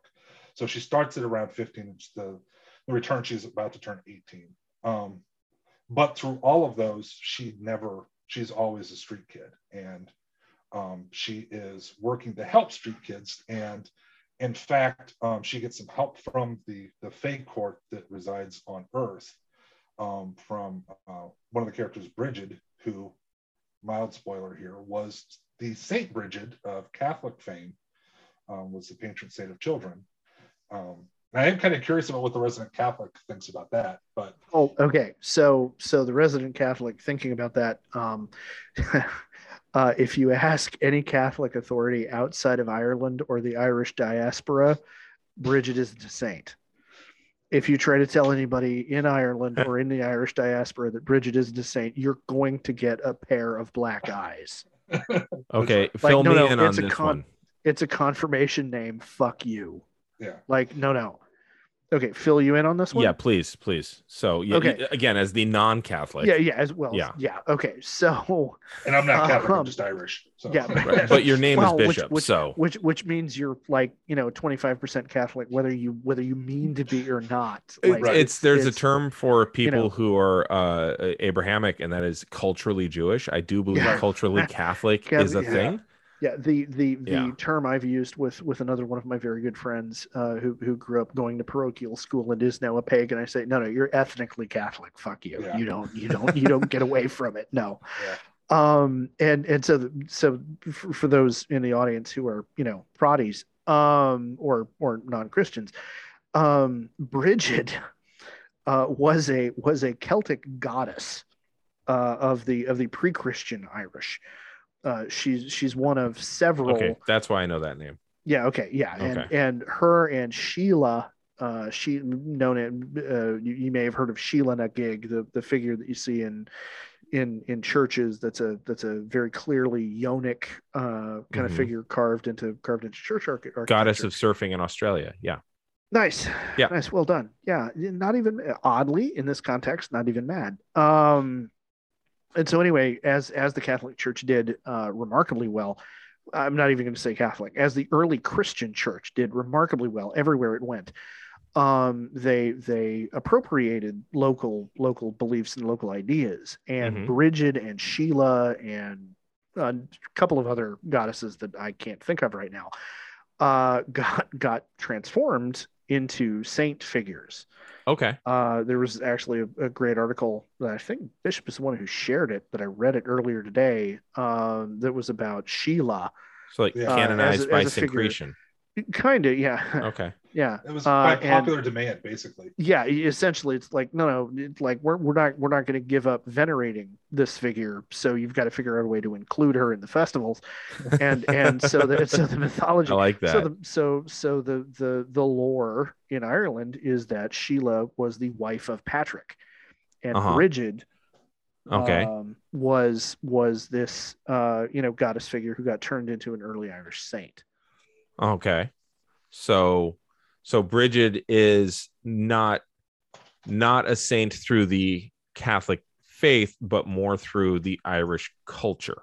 yes popular Okay. acclaim yes Okay, cool. Thank you for for clarifying that for me. yeah Yeah, no worries Um, but um, you know, one of the things that that um, as you read the books, each of the books takes place in a different city. And Okay. what I wanted to do, what the, the ultimate premise was, the American Fairy Tale series. What the the, the thought behind it, the theme was that America is a melting pot of cultures. Um, Mhm. The English language being an excellent example of that. That you know the line that English is you know hides out in alleys and bugs and knocks out other languages and goes to their pockets for loose change. Yeah. Well, it's, Um, it's I, I like the one that says it's what you get when uh, Germans learn Latin to shout at Vikings. Yes. yeah yeah um so what i wanted to take was that that america really didn't have its own fairy tales Mhm. all of our fairy stories all of our mythologies really are from the cultures that fed the united states because we're an immigrant culture Mhm. we may have put our own twist on them but ultimately they started from there so i wanted to make a a, a world where the United States wasn't just a melting pot of cultures, but it was also a melting pot of fairy ideas. It was our own fairy stories. So the Stolen is based in Boston, so it's very, very heavily Irish influenced. I was going to Um, ask. So may, may I break in here now? When you say fairy tale, you mean actual like the Fae? Yes, I I, Okay. I, I mean the, the the old world Celtic spelling F A E R I E. Okay. Um, and there was actually something came up on Facebook about the difference in spells that spelling versus the the typical F A I R Y. Right. In my view, when you see the the ARY, it is typically geared towards children's stories. It's usually softer, more Right. friendly. Fractured fairy tales, for instance. Yeah, but it, it, it, it it's it's more gentle. Yes. Traditional fairy tales from the old world were Uh-huh. meant to scare the ever loving shit out of you. They were warning tales. They were they Mhm. were telling you not to go into the forest because bad things are there that want to trick you and eat you and steal you away to another land, and you'll come back 100 years later and everybody will be dead. Right. Um, it, there's a reason that in Ireland to this day, they build roads that go around trees. That there are some trees they don't cut down. They they literally route roads around some trees. Sure. Um, so I wanted to have an Americanized fairy tale, an American-based fairy tale. So in this world, the Fae are split into two. There are two main courts. The, the, traditionally, you had the Seelie and the Unseelie, which are Right. good the bad. Oh, my daughter's gonna just love this. Um, in mine, it's the Dawn Court and the Dusk Court. Um, Okay. But there is a third court called the Rogue Court that exists on Earth. Mhm. Um, the other two exist in Tir na Nog or the Tir. Okay. um, which Tir na Nog is the land of eternal youth in, in Irish, but it's it's my catch-all for the fairy world. Um, and a lot of the original premise of the Stolen was going to be that a lot of the, the creatures that we think of as monsters are actually fairies that we misinterpreted. And in my book, um, there's actually a glossary at the end of the Stolen that will tell you the Irish and the Welsh that I use what it means. But um, one of the bad fairies you run into is the Ike Shi, um, which in the book it looks like it's Oichi. Uh, but because Irish is a pronunciation guide to confound the English, um, it's pronounced like Ike or Icky. And they basically look like goth 10 year olds, but all their teeth are sharp. And they were the cultural inspiration for vampires. So vampires exist, but they're not vampires, they're bad fae. Okay. Um, and I wanted to do that with basically every monster from history, but I kind of abandoned that. I took pieces of it, but I abandoned it as the, the overriding aspect. Um, the Forgotten takes place mostly in Seattle. Um, so there we delve into some German Mhm. mythologies, uh, some Russian mythology, um, and some uh, uh, Native American mythology. Okay, I was Um, going to ask about that because, like, you you talk about fairy tales, you talk about monster tales, and I'm thinking like, you know, the, the melting pot works in so much as you're talking about white folks. Yes. Uh, you know, it's much more of a salad uh, with an oppressive amount of dressing poured over some groups and and not others. Uh, but um, I was going to Yeah. ask because you've got people here already who had their own mythos. So Right. okay, so in Seattle, you you actually have these. Now, are these a blending or is this a collision or an abrasion or? it's actually the the the uh the the fae in my world are Mhm. the fairies are god i'm gonna have to look this up now the fifth house and there are five houses of supernatural beings Okay. um the the beings that we would think of as belonging to the indigenous cultures um mostly are shapeshifters are called the first house And Okay. they were the ones who basically set up this alliance between all the supernatural entities Gotcha. um, and uh, I believe it's in the Forgotten where uh, she actually start uh, Bridget actually starts breaking down who some of their houses are. So, for example, um, dragons are a house all their own. Okay. Um, they just haven't been heard from in centuries, thank God. Um, and celestials are another house. And Wraith's comment was, um, and this was before Guardians of the Galaxy. I would just like to point out, Wraith's comment was, I assume you don't mean the really big scary guys from the Marvel comics, right? Nice. Nice. Nice. Um, yeah.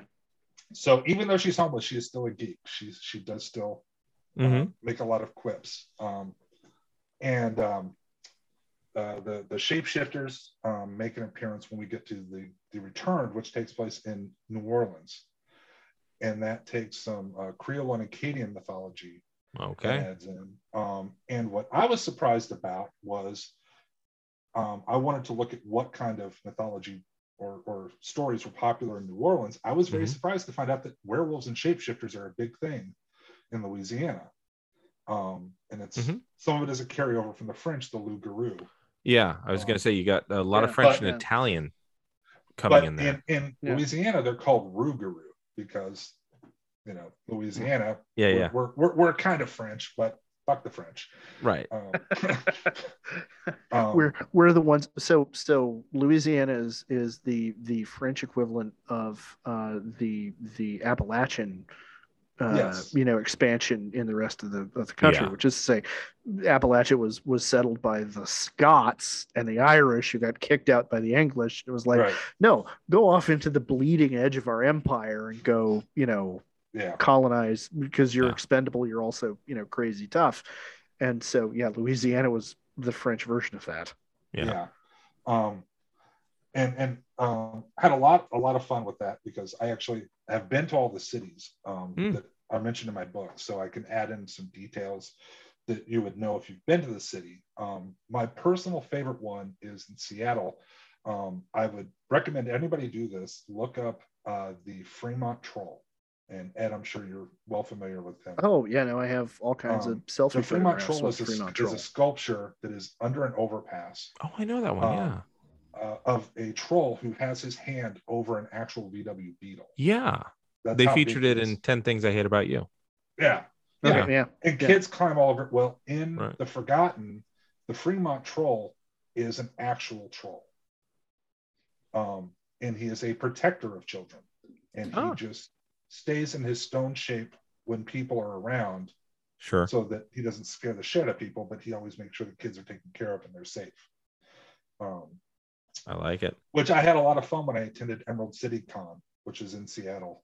And I got to use that as a selling point for my book for people that were from the areas. Hey, the Fremont Trolls are character in my book. Everybody, oh, I gotta buy this. I gotta read that. Yeah. Oh hey. Um, so yeah, it was the idea that I wanted to take all of these disparate cultures Mhm. and how they all interacted, and not all of them get along very well. Mhm. Um, the premise being for the, the the return, this isn't any kind of a big giveaway, but the reason that the characters from the stolen, Caitlin and Edward, um, are meet up with Wraith ultimately for like a full-on adventure is because they're venturing to New Orleans and the Fae don't have control over New Orleans, the Louisiana. That is a part of the country that is controlled by the first house. So the Fae don't have the ability to just walk in there. That's their jurisdiction isn't there. So they ask Wraith to go in to watch over the Caitlin and Edward. Um, and of course, it, since it's it's New Orleans, there is of course zombies and there's some voodoo. Um, but Right. I was going to ask about the Loa. yeah. Yeah. Um, Yeah. Both Seattle and New Orleans also have a fairly substantial uh, homeless kid uh, population. Well, Um, because they're both places that are near water. And Well, yeah, they're, they're transit centers, and Yeah. any place where there's a Yeah. lot of people, um, Mhm. where there's more people around, you have an easier time finding food. You have an easier time Exactly. places to you, you find squats. I was going to say they're they're big port towns too. So you Yeah. have a lot of this fell off the uh the dock, you know, friendly folk uh who who will, you know, very Yeah. often tend to the the urchins of of the street. And um, actually, I, there is another story now that I think about it. I, I do have another book in the works, but Harper did not renew my contract after the returned. Um, Hmm. it wasn't selling well enough, so they didn't pick it up. I think part of it was because my editor had also left Harper at the end of the returned, and I got a new a new editor. And one of her first comments when I sent her what I had of the uh, the next book, which was going to be called The Broken, was, uh, "Yeah, this is okay, but uh, fantasy isn't really my thing." And I'm thinking, then why did you get assigned to a fantasy? Why, writer? why, why, why am I Um, working with you? They might have had I- the same question. Well, and I think it was, I think that was the polite way of them sort of Yeah. showing me the door. My books weren't, the, the, the sales rate of my books had dropped off at that point. They weren't doing very well. This is why I tell people if you like a series, please, for the love of God, buy the books as they come out. Because if you wait for the whole series to be completed before you buy the books, you may not get the entire series. Um, they only let an author keep writing books in a series if people are buying them. If you're not buying them, because Right. you're waiting for the series to finish, they ain't going to get finished. Okay, so so here's an inside baseball question because because this brings something up. If you were to you know complete the broken and shop it around, would you not be able to do that because it Oh involves no, I can't characters? sell that.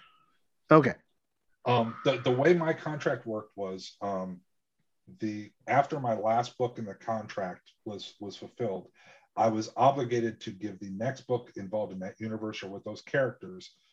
I had to give Harper first pass at it. If Harper passed on it, it was mine. I could do whatever I wanted with it.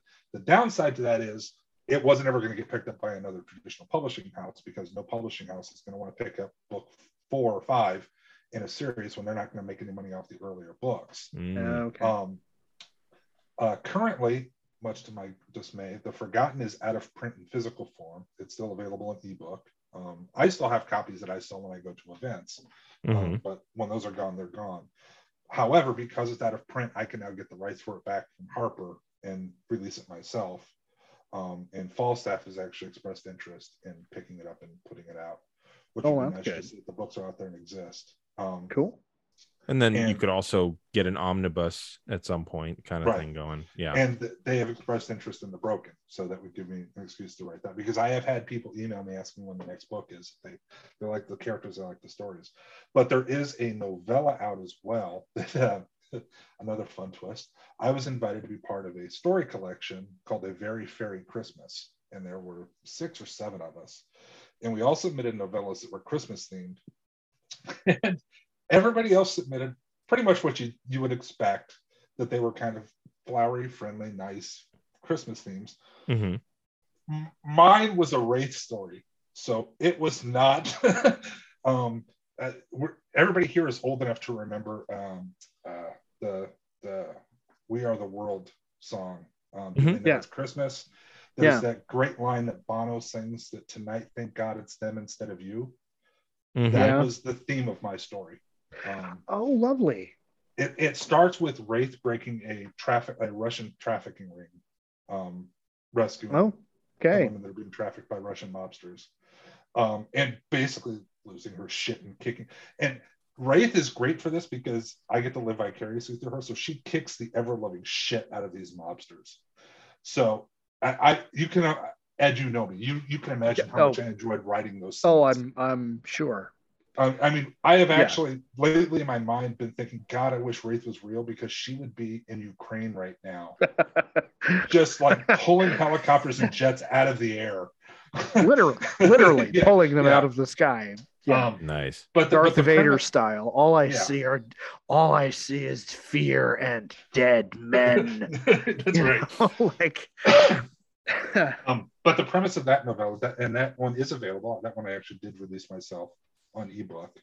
Um, is that Wraith gets dragged into help because a hope uh, a hope child was born, and this is basically a child that, um, if they're raised correctly, they become the embodiment of the best of winter, which is solstice, Christmas, all that of us. We come together so that we all make it through winter. We share our food, we share Mhm. gifts, we Hmm. share warmth, so that we all survive. If this child is raised in the wrong conditions, they'll basically grow up and become a Krampus or Krampus.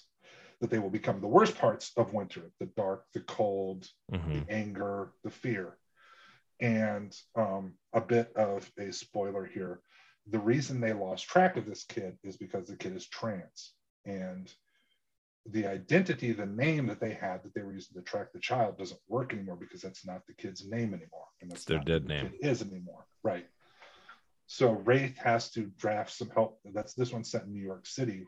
Wraith drafts the help of a kid who is actually named after the woman who sent me the email. Mm. Um, she got a character named after her um, who helps Wraith through this misadventure through New York City to try and find what's going on. And you find out that there's basically um, an entire underground city of homeless Mhm. people, homeless kids, especially, or homeless supernaturals in New York City. Um, and as I progressed through the books, one of the other things I tried to do was um, this is another thing that changed with the Stolen. The Stolen is very much it could be a, a Shadowrun or a D&D type campaign. hmm Um, there's a lot of heavy door kicking and, and big fights and Sure. grandiose fight scenes. And I think I write fight scenes fairly well. Um, but as yeah, I you do. I'm just thank you. I yeah. Um, as the stories progress, though, especially with Wraith, I wanted the stories to be resolved. I didn't. I didn't want the answer to always be we have to kill the bad guy to Mhm. solve the problem because I think that that is a lot of American culture and a lot of our gun fascination is that that's Mhm. that's when something is wrong that we have to find the bad guy, we have to kill the bad guy, and the problem goes away. Well, it's more complicated than that.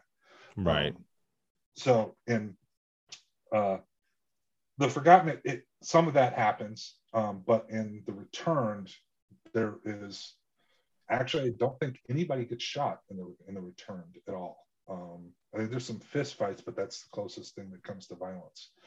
Um, the the Broken delves back more into that because unfortunately life on the street is tough and there can be violence, um, and it's not always, in fact, it's rarely between other homeless people. It's it's often from the outside world, um, cops particularly, or business owners or homeowners. Um, but um, yeah, that was that was something that was very important to me that I've I've, I've delved into. Um, Two Gun Witch, by its very nature, I kind of had to. I mean, it's set post Civil War America, Right. and Well, you're you're working with that mythology, right, yeah, Yeah. I and mean, so you, I mean, you know, you're beholden to those tropes when you do that. right. Well, Sure. and and the main character she uses, and just to, di- to digress just a bit here, that the title Two Gun Witch comes from the fact that as an elf, um, some elven women are in this world. Magic exists, but you can only use magic through magical devices.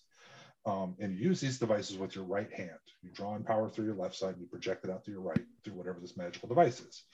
A small portion of the population can make these magical devices but cannot use them. The majority of people can use them but cannot make. So magical devices, while they are available, they're also very expensive because not very many people can make them. Um, however, some elven women can use magic with both hands. And the favored weapon at this time, particularly for these bounty hunters or stalkers, is what's called a spell iron. And it looks just like a revolver, but it has runes and sigils over it. Instead of holding bullets, it holds components and it fires spells. Hmm. So you can pull the trigger and it shoots a fireball, or it shoots lightning, or it shoots a cone of cold, or a force blast. Um, and she can use two at once. So the humans have started calling them two gun witches. Hmm. Um, so that's So how much thing how much of that was was you playing Deadlands as a kid? Actually, I never played that in this. kid. No shit. Um, okay. Because the you totally entire- just, yeah, Hexslinger came to mind Yeah. when you said that. Yeah, it, it's the entire premise of the story. Mhm. And I know Ed will laugh. I don't know if you will, Damien, if you'll recognize it, but it came from a cover of the song "Big Iron," um, which is a Marty Robbins '70s country song. But um, Mike Ness, the lead singer of Social Distortion, did Mhm. a cover album of old country song, which is it's um, uh, Under the Influence. Fantastic album, highly recommend it. But he does a great rockabilly cover of Big Iron.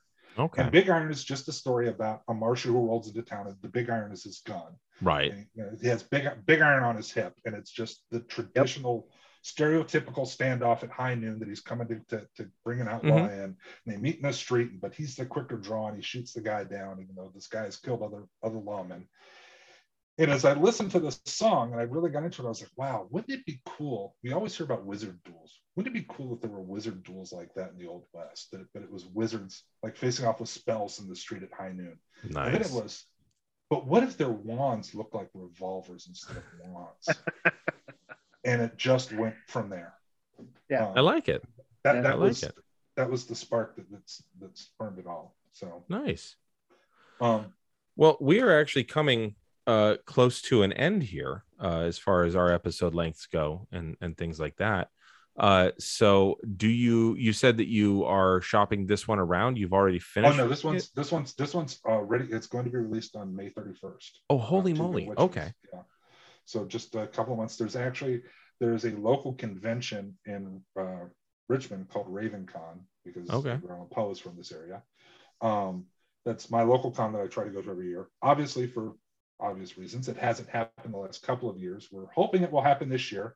Mhm. Knock wood. Um, if things don't turn really bad really quick, um, we have arranged for a soft release there. So Oh, um, the people going to RavenCon will be able to pick up an early, excuse me, an early copy of it. But the okay. the, the national release will be, excuse me, May 31st. And I am attempting to work on the sequel. It's it's planned to be a trilogy. Okay. And um, Ed will appreciate that this is sort of a, a bonus for your listeners. Um, that the title for the second book is going to be The Stain of a Nation. Um, because uh, the humans that are corrupted by black magic are called the Stained. Um, Nice. their souls are Okay. stained. And of course, that's a play on Birth of a Nation, that Yeah. Right. horrible movie. Um, so that, that's kind of my way of giving the finger. um, Nice. to- yeah. and Very cool. let's be honest, at that time, there there were a lot of stains on the nation at that time. Um, Yeah. Yeah. Yeah. They, Um, they'd wiped but, out a few of the bright spots, quite honestly. Yeah. Yeah. Uh, okay. So where can people find that particular book after May 31st? Um, it will be available anywhere the books are sold. You can order it from any bookstore. You can find it on on the Evil Empire Amazon, Okay. um, Barnes and Noble, Apple Books. Uh, Do you have a favorite Books. local bookstore that people can go to the website I of do, and order there through will that? actually be a pre-order special. I am setting it up right now. So if you call, um, depending upon when this podcast comes out, it should be set up by then. Um, but there is the Fountain Bookstore in Richmond, Virginia. Mhm. Um, they do ship all over the country, and I'm going to be setting up a, a deal that if you pre-order the book through them, Mhm. you will get a print on 11 by 17 of the entire cast of Two Gun Witch that I had commissioned by an artist who actually does work for Marvel. She did some Gwenpool um, and uh, some uh, Ms. Marvel covers and comic art. Um, if you do not pre-order it, you will not be able to get all of them in one. I do have it set up to where each of them will have their individual postcards that I'll offer at events, but those postcards will not fit together to make a whole. You can only get the whole by doing this pre-order. Okay. So pre-order through what website again? The Fountain, the Fountain Bookstore. It is, I believe it's just the fountainbookstore.com. If you Okay. One quick second, I can tell you Sure. right now. So I would much rather people give money that way. You know, Yes. y'all can spare five bucks for Yep. shipping out here in California. Yeah, it is just www.fountainbookstore.com. Um, Excellent. Kelly Justice is the owner. Awesome. She is a fantastic person. It's an indie bookstore. It is a local bookstore.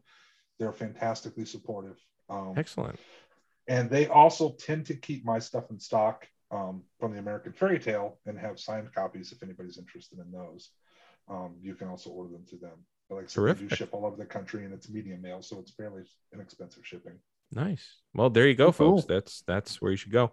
So uh now uh where can um you know let's just uh y- you can listen to other podcasts as to where you can find me and Ed. Yeah. Um let's focus let's keep all the focus tonight on on Bishop and his efforts. So Bishop, where can people find you on social media if they want to reach out to you or is there a blog or any other presence that you have online you want to alert people to? yeah, the, the easiest way to find me is going to be through my blog. It's a quietpint.com, all one word. Um, and there are the links there for all my other social medias. I am also on the Twitter as Bishop M. O'Connell. The M is how you will denote me from any high schools. Um, also on Instagram is Bishop M. O'Connell, though to be to, to be honest, I, I'm not overly active on the Twitters or the Instagram so much anymore. I am on TikTok as I believe it's author Bishop. Oh no, um, not this. Wait, no, my actual username is Bishop M. O'Connell. My handle name is not the school. Um, and I have a Facebook page which is Bishop O'Connell author or author Bishop O'Connell. Um, but like I said, if you go to aquietpint.com, it has links to all my social media where you can find me there. Um, I do have a, a few years worth of blog posts that mostly talking about writing and the progress that I went through. So if you're an aspiring writer, there may be some nuggets in there that you can find that you'll find useful. Fantastic. And uh beyond your own book, is there anything else that you would recommend to folks? Just one other Um, yeah, I actually, if, if you're interested in urban fantasy, a lot of people, um, these are probably going to sound familiar to people. Um, one that I particularly liked was uh, the Sandman Slim series by Richard Kadrey. Um, he's actually just finishing up the last book in the series. It is sort of, um, I think of it as uh, Harry Potter meets punk rock. Um, it is if Harry Potter hung out in dive bars on the bad side of town and cussed a lot. Uh, The main character goes to hell for a number of years and then escapes to come back. Um, it will make you want to listen to Social Distortion and the Kinks. Um, at least it did me. So Um, yeah, so there's there's your your motivation for loving the series right there. Like Yeah. yeah. we're yeah okay. Um, I personally am a big fan of the Dresden Files series by Jim Butcher. Um, highly, highly recommend those. Uh, those are really good. There's a lot of those out now. Um, if you like the genre blending, like with The Forgotten, where it's kind of a mix of science fiction fantasy, this is a book that's been out for a little while, but it's called The Prey of the Gods by Nicky Drayden. is a fantastic book. It's set in South Africa, and um, I will just tell you that, that the book has in its climactic fight scene, it is an ancient god takes on a giant robot. And Okay. by that description alone should make just about anybody want to read the book. Yeah, no kidding. Well- It's well worth it. I'm I'm on board. yeah. Giant robot, like two words. You had me. Anybody who listens to the podcast knows. Okay, well that's Yeah. where Ed sold. Like okay. Episode three. Yeah. And Yeah. uh, just as a fantasy side, if you want to read a high fantasy, but you're kind of tired of the, the European centric, Uh, mhm. um, S. A., um, and I'm going to butcher her last name, uh, Chakraborty. um, wrote a series of books. The first one is The City of Brass. Next one is The Kingdom of Copper, and the last one is The Empire of Gold. And it is a Middle Eastern set, high fantasy, that focus. She does with Jinn what I do with Fae. Oh, Um, and they are really, really excellent. Really, So- really good books. Recommend those. one quick question, and I'm gonna I'm gonna kick it back to you to plug your book one more time, just because I want to end with your stuff. Uh, my daughter's nine, precocious, loves reading. Are your books? I'm not gonna say accessible because she'll she'll she's reading Earthsea right now. Um, okay. yeah because her brother bought that for her for christmas um are your books uh something that i should wait until she's about 13 14 to read Um, based upon what I know of you, I would say she'd probably be okay with it. My Uh-huh. books, there's there's not really any sex in them. Um, Okay. There is some violence, especially in the stolen. There's there's some pretty brutal fight scenes. Mhm. Um, mostly, it's just the scary factor. I mean, the overriding premise of the first book is that a little girl gets kidnapped by fairies right and stolen away. i should be Uh, fine with that Fairies. It, it, it- Very if- bad fairies. yeah. If, Um, no such thing if she doesn't get nightmares from like horror, like scary movies, she'll be perfectly fine. Okay. Um, i'll run it by her and see what I, I don't she think thinks she'll have any problems with it. I'm I'm I'm going to interject here that as a Yeah. parent, you might have more trouble with the stolen than she does. Yeah. fair Because because Yeah. I know I did. yeah Yeah. Like Okay. no, I've heard that from a lot of people that that that that, that scene when when Fiona gets taken. Most of I, I actually got a couple of emails from people that was fuck you. Just fuck you. yeah, it's that's pretty. That's an eloquent response. I'm just going to say like i might i Holy might give her a couple hits- years she's it she's hits got different. eddies of sensitivity so Yeah. yeah, Okay. it, But thank it- you. Yeah. Yeah. um okay so one more time your book because i want to end with that and then we'll Yep, we'll um, close out It's the American Fairy Tale series. The first one is The Stolen. Uh, the second book is The Forgotten, uh, which after The Forgotten is when I learned that all my book titles were going to be single titles. Um, the last is The Returned, and between The Forgotten and The Returned is Three Promises, um, which wraps up things in, in The Stolen. So if you're going to read them in order, um, it's The Stolen, The Forgotten, Three Promises, and The Return. However, with the qualifier, I specifically wrote the book so that you could read them out of order or as standalones and you would not miss anything. There will be some additional context and you'll understand a little bit more of what's going on, but you are not required to read any book to read any other book. excellent well cool uh bishop o'connell thank you so much for joining us uh Thanks this for having me, guys. This was the easiest great. Podcast appreciate I've it. recorded in a long time. Uh, yeah, because was- Bishop was carrying it instead of you. I, exactly. yeah, it was, you know, it was yeah, great. Yeah. Uh, uh, something about when we talk about books, I get to take the night off. It's it's Eh, great. pretty much. Uh, yeah. Unless they're comic books and they're Batman. Yeah, yeah. yeah. Well. Yeah. Even then, the books you notice I didn't touch. yeah. That was It all was, him. it was all the cinema. Yeah. yeah. That's true. So cool. And well, then if we talk about anything historical, he's done all the reading, and I'm like, oh yeah, okay, cool, wow, yeah. So, so all right. Well, thank you so much for joining us tonight. Uh, for Geek History of Time, thank you for coming by, Bishop O'Connell. Uh, I'm Damien Harmony. I'm Ed Blaylock, and until next time, watch out for black-eyed children.